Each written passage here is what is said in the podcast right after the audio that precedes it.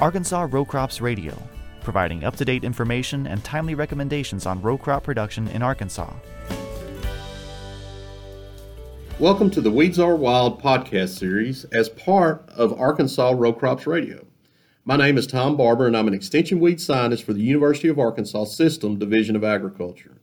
Today, for this podcast episode, I'm going to focus on corn weed control programs and the importance to start clean, use residuals, and include multiple herbicide modes of action where possible. I will also touch on grain sorghum weed control and answer a few questions I've been getting the last couple of weeks on potential carryover issues of our various herbicides to both corn and grain sorghum. First, uh, I'd like to talk about uh, carryover from a herbicide called Select or any herbicide that contains the active ingredient clethodim. So, due to the increased spread of glyphosate resistant ryegrass from South Arkansas to North Arkansas over the last several years, uh, we get calls questioning the replant interval for Select or clethodim uh, herbicide products. So, any product containing clethodim have become a key component to these burn down applications for ryegrass over these several years, again, uh, because glyphosate resistant ryegrass has become so prevalent. The recommended rate for ryegrass control in our burn down programs with Select Max is 16 ounces per acre. And the replant interval to both corn or grain sorghum to that rate is 30 days. But we have to remember formulations. And if you didn't use the name brand product Select Max, which is a one pound per gallon formulation, you likely used a generic. So some generic clethodims are two pounds per gallon active, and there may be some that are three pounds per gallon of acid of active ingredient uh, clethodim. So it's important to know which formulation of clethodim was applied, but as long as it is equivalent of the rate of 16 ounces of Select Max, which would be 8 ounces of a 2 pound generic, the 30 day replant interval applies. If higher rates are used, then likely more time will be required prior to planting corn or grain sorghum, or you can see some carryover injury uh, or injury potential. We'll have some injury potential. We are currently updating our uh, replant guide, which is the MP 519 publication. So look for it soon on our website, which is www.uada.edu, uh, for more information on that in the future. And you can go to the search bar on that website and just type MP 519, uh, and that publication uh, will pop up and be available to you. Also, there will be several of these in your local county agent office, so you can uh, go to your local county extension office and uh, pick those up. So, when we look at corn weed control and compare corn to other crops, uh, really, in my opinion, corn is absolutely the easiest one to develop a herbicide program that deals with the weeds uh, that we have to deal with in Arkansas, which includes pigweed. Where we really get in trouble with corn, though, is when we don't put a pre-emerge out or an at planting herbicide out, and then we get behind because there's so many things to do uh, during that time of year, all kinds of crops that we want to plant and get in the ground in a timely fashion. We forget about that corn that we planted, and when we get back to the field with the sprayer, our weeds are six to eight inches tall. And I can tell you time and time again where I see scenarios like this playing out, uh, driving across the state every year. One thing to keep in mind the first six weeks following corn emergence is absolutely critical from a weed control standpoint to make sure we maintain our optimum yield production and reduce competition, and again, which protects our corn yields uh, from weed competition or uh, interference. So, most growers I talk to want to accomplish their corn weed control programs in one shot or one herbicide application that includes multiple products. And again, atrazine, as we have always stated, is still a backbone of any of our corn herbicide programs. And like I said earlier, there are many products that work, and uh, there are many ways we can develop a herbicide program, and it's more or less what I'd call easy. Uh, it's just the timing that uh, that really kills us. So, again, um, I like, and we've been recommended uh, for the last several years to put a residual out at planting. And it doesn't have to be anything major, it can be a metolachlor herbicide. Uh, due to the recent finding of metolachlor resistant pigweed populations, I would say that uh, if you're in one of those uh, farming regions, which would be in northeast Arkansas, where we have identified some of those, you know, you want to include another product. And atrazine's an easy, it's cheap, it's easy to include. So dual atrazine in those areas. Uh, in other areas, you might could get by with just dual. Uh, but again, two products in any crop are better than one, especially where we have a severe pigweed infestation. So a pint of dual, a quart of atrazine, cheap, provides good residual to get us to our 12 inch stage or around V4, V5, uh, which is our atrazine cutoff for our post. So this two shot program uh, would look like, again, a verdict or a dual or a dual plus atrazine. Uh, several things we can do there pre, come back by V4, V5, or 12 inch with our total post. Uh, it's not a total post, but uh, our complete post program is probably a better way to phrase that. And this two shot program has always been the best over time when we look at comparison in any of our applied research trials. That two shot program uh, will nine times out of 10 uh, provide our best weed control throughout the season and also secure our higher corn yields uh, by harvest. And again, like I said, atrazine is the backbone of any corn herbicide program. Uh, we get two and a half quarts of atrazine we can use each year, and I think we should use uh, all of it, in my opinion. If we use some up front, like a quart, we get a quart and a half, uh, you know, in our post uh, post application. And there's all kinds of different programs that we can develop that work in corn, and a lot of times we've got to cater them uh, to the weeds that we have. Uh, but just again, our general weeds in Arkansas historically, uh, products like Halex GT, which combine, which is a premix product of Roundup, uh, metolachlor, and an HPPD uh, mesotrione plus atrazine is a complete program. Another popular one may be Roundup plus Capreno, which is the HPPD portion, uh, plus atrazine.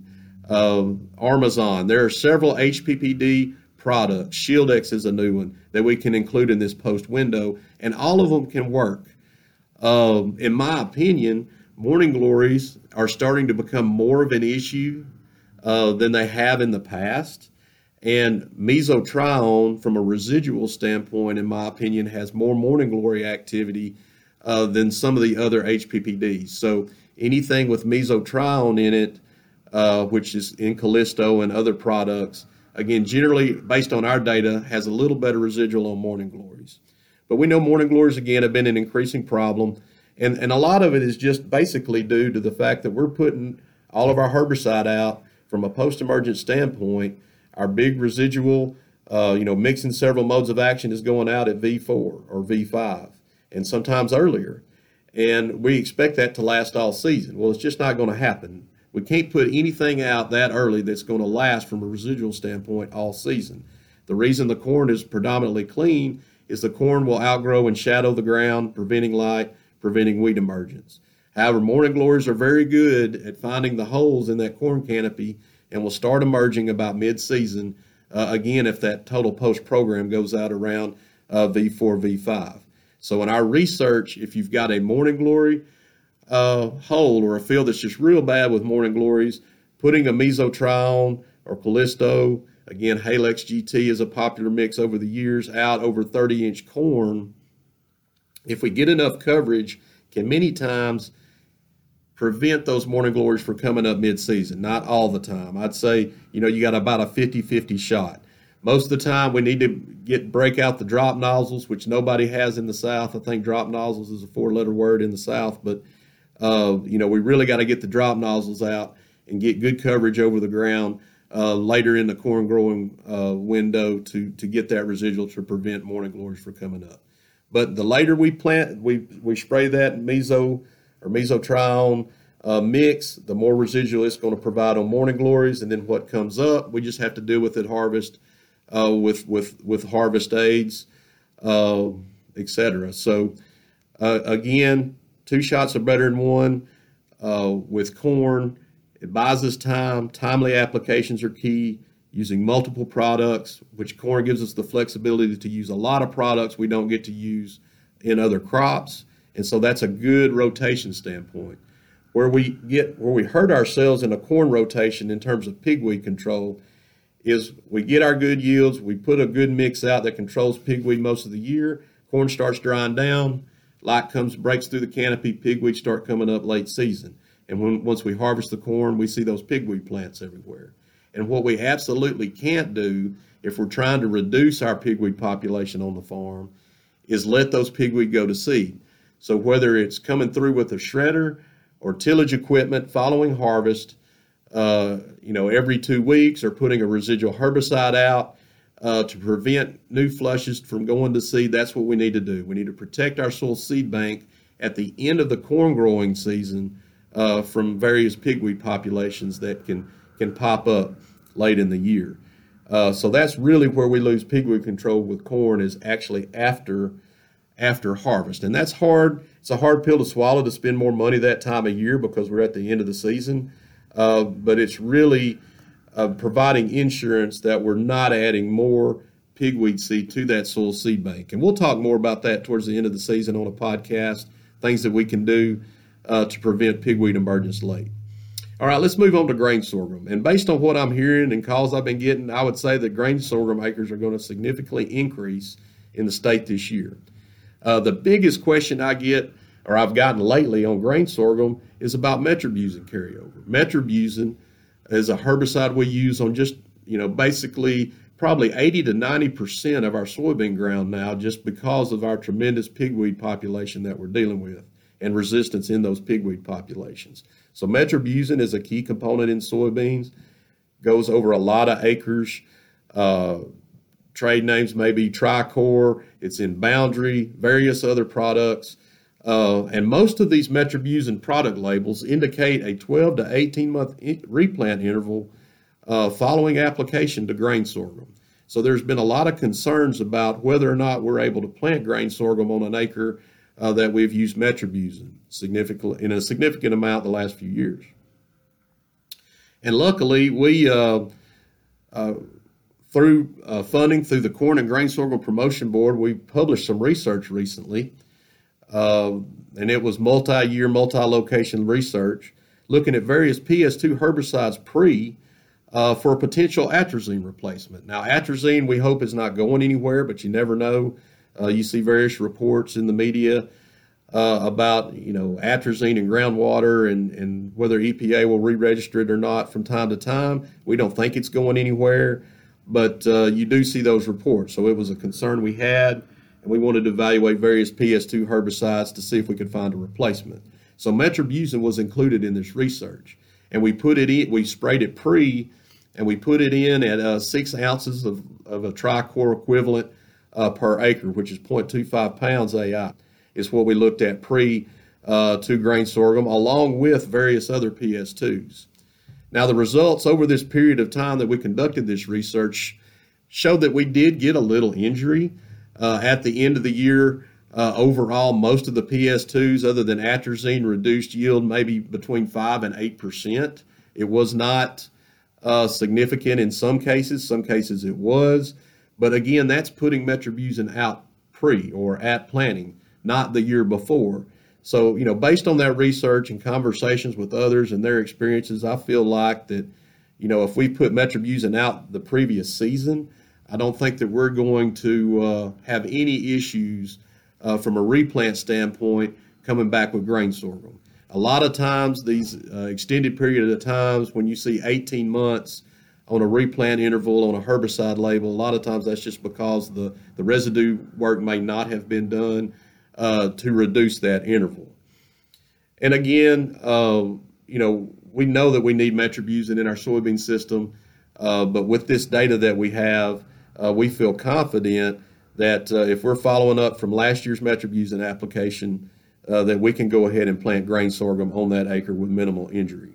You know, honestly, I'm more concerned uh, with Flexstar uh, carryover or fomesafen. We see that more common than probably anything else in both corn and grain sorghum, uh, where we've gone out late with a Flexstar application or maybe doubled up on some ends or overlapped. Uh, we see some can see some severe uh, carryover from Flexstar on corn and grain sorghum uh, in those areas. So I'm more worried about fomesafen or Flexstar than I am uh, metribuzin at this point. And just to touch briefly on grain sorghum weed control, I know we haven't had a lot of grain sorghum in the state the last several years. You know, number one to me is first, we don't want to plant it in a field where we have Johnson grass or Texas panicum as a main weed problem because we have absolutely nothing to control those two weeds in a grain sorghum crop uh, with most of the seed that we're planting now. There are new technologies being developed uh, where herbicides are available to control those species, but there's not much seed on the market for that right now.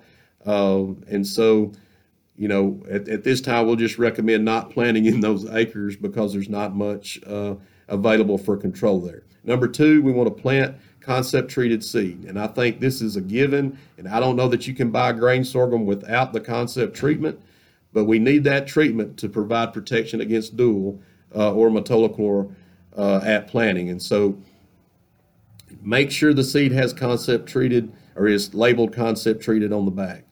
Uh, we need to use dual magnum uh, or another metolachlor product plus Roundup at planting. And the main reason for that is to control any grasses that may be emerged or may be coming up uh, or could come up after uh, planting the grain sorghum. Grass is the key weed uh, in our grain sorghum acre, and we don't have many products that have good activity on grasses. So, uh, at least in our conventional grain sorghum system. So, you know, don't plant fields infested with Johnson grass, Texas panicum. Make sure you have concept treated seed, and we need to use a metolachlor or dual magnum product at planting, plus Roundup for any grasses that are up. Uh, and then, you know, we'll also provide residual control with that dual. Uh, we can use atrazine as well with the dual. Here's one thing I'd caution you. Uh, number one, if we get much over a quart of atrazine, we could see more injury to the grain sorghum, especially in cool, wet conditions. So be careful with that. And sandy soils, be careful with that. Uh, but two, uh, ground, uh, grain sorghum is very susceptible to Roundup. And over the years, we've seen a lot of Roundup drift to grain sorghum. If you put that atrazine out pre, then you're locked into grain sorghum or corn that year. Uh, if you have to fail the stand for whatever reason. So I like dual by itself up front. You want to put atrazine, fine. Be careful on sands and watch your rate uh, depending on environmental conditions. Timely post on grasses is important in grain sorghum. So if we have any come up, once the grasses get about three to four leaf, they become tolerant to atrazine for the most part, so we're not going to get them. Uh, facet is not very good on, on larger grasses. We know that from rice standpoint. So, you know, if we're going to control grasses, it's either facet or atrazine, and they need to be applied to small grasses, and that's why we have the dual out there, because the metolachlor or the dual is probably one of the better residuals we have uh, for grass control. There are many more options for broadleaves, including Huskie, uh, again, atrazine. I had several questions this year on dicamba and, and, put this in a blog post earlier that you can check on uh, arkansasrowcrops.com. But but uh, we thought with the new dicamba formulations, XtendiMax and Engenia, the new labels for those this year uh, don't allow other crops other than uh, the Xtend or XtendFlex crops. And so, uh, but the plant board regulations are written that if a herbicide is labeled for use in grain sorghum, so if there's a dicamba herbicide label for use in grain sorghum, then we can use that herbicide as long as we stick to the buffers uh, set forth by the plant board uh, for use of dicamba in Xtend crops. So check the plant board website for those rules and regulations. But again, uh, several options for broadleaves, not many for grasses, timely applications. Let's spray weeds small. Uh, and again, grass is going to be our biggest concern uh, in grain sorghum. So if you have any questions on this, feel free to text us, write us, email us. Uh, our information is online, again at uada.edu. And I want to thank you for listening uh, this week. And uh, tune in next week as Dr. Norsworthy will be discussing cover crop termination timing and strategies for control of the cover crop that you have to provide the best protection against weed emergence.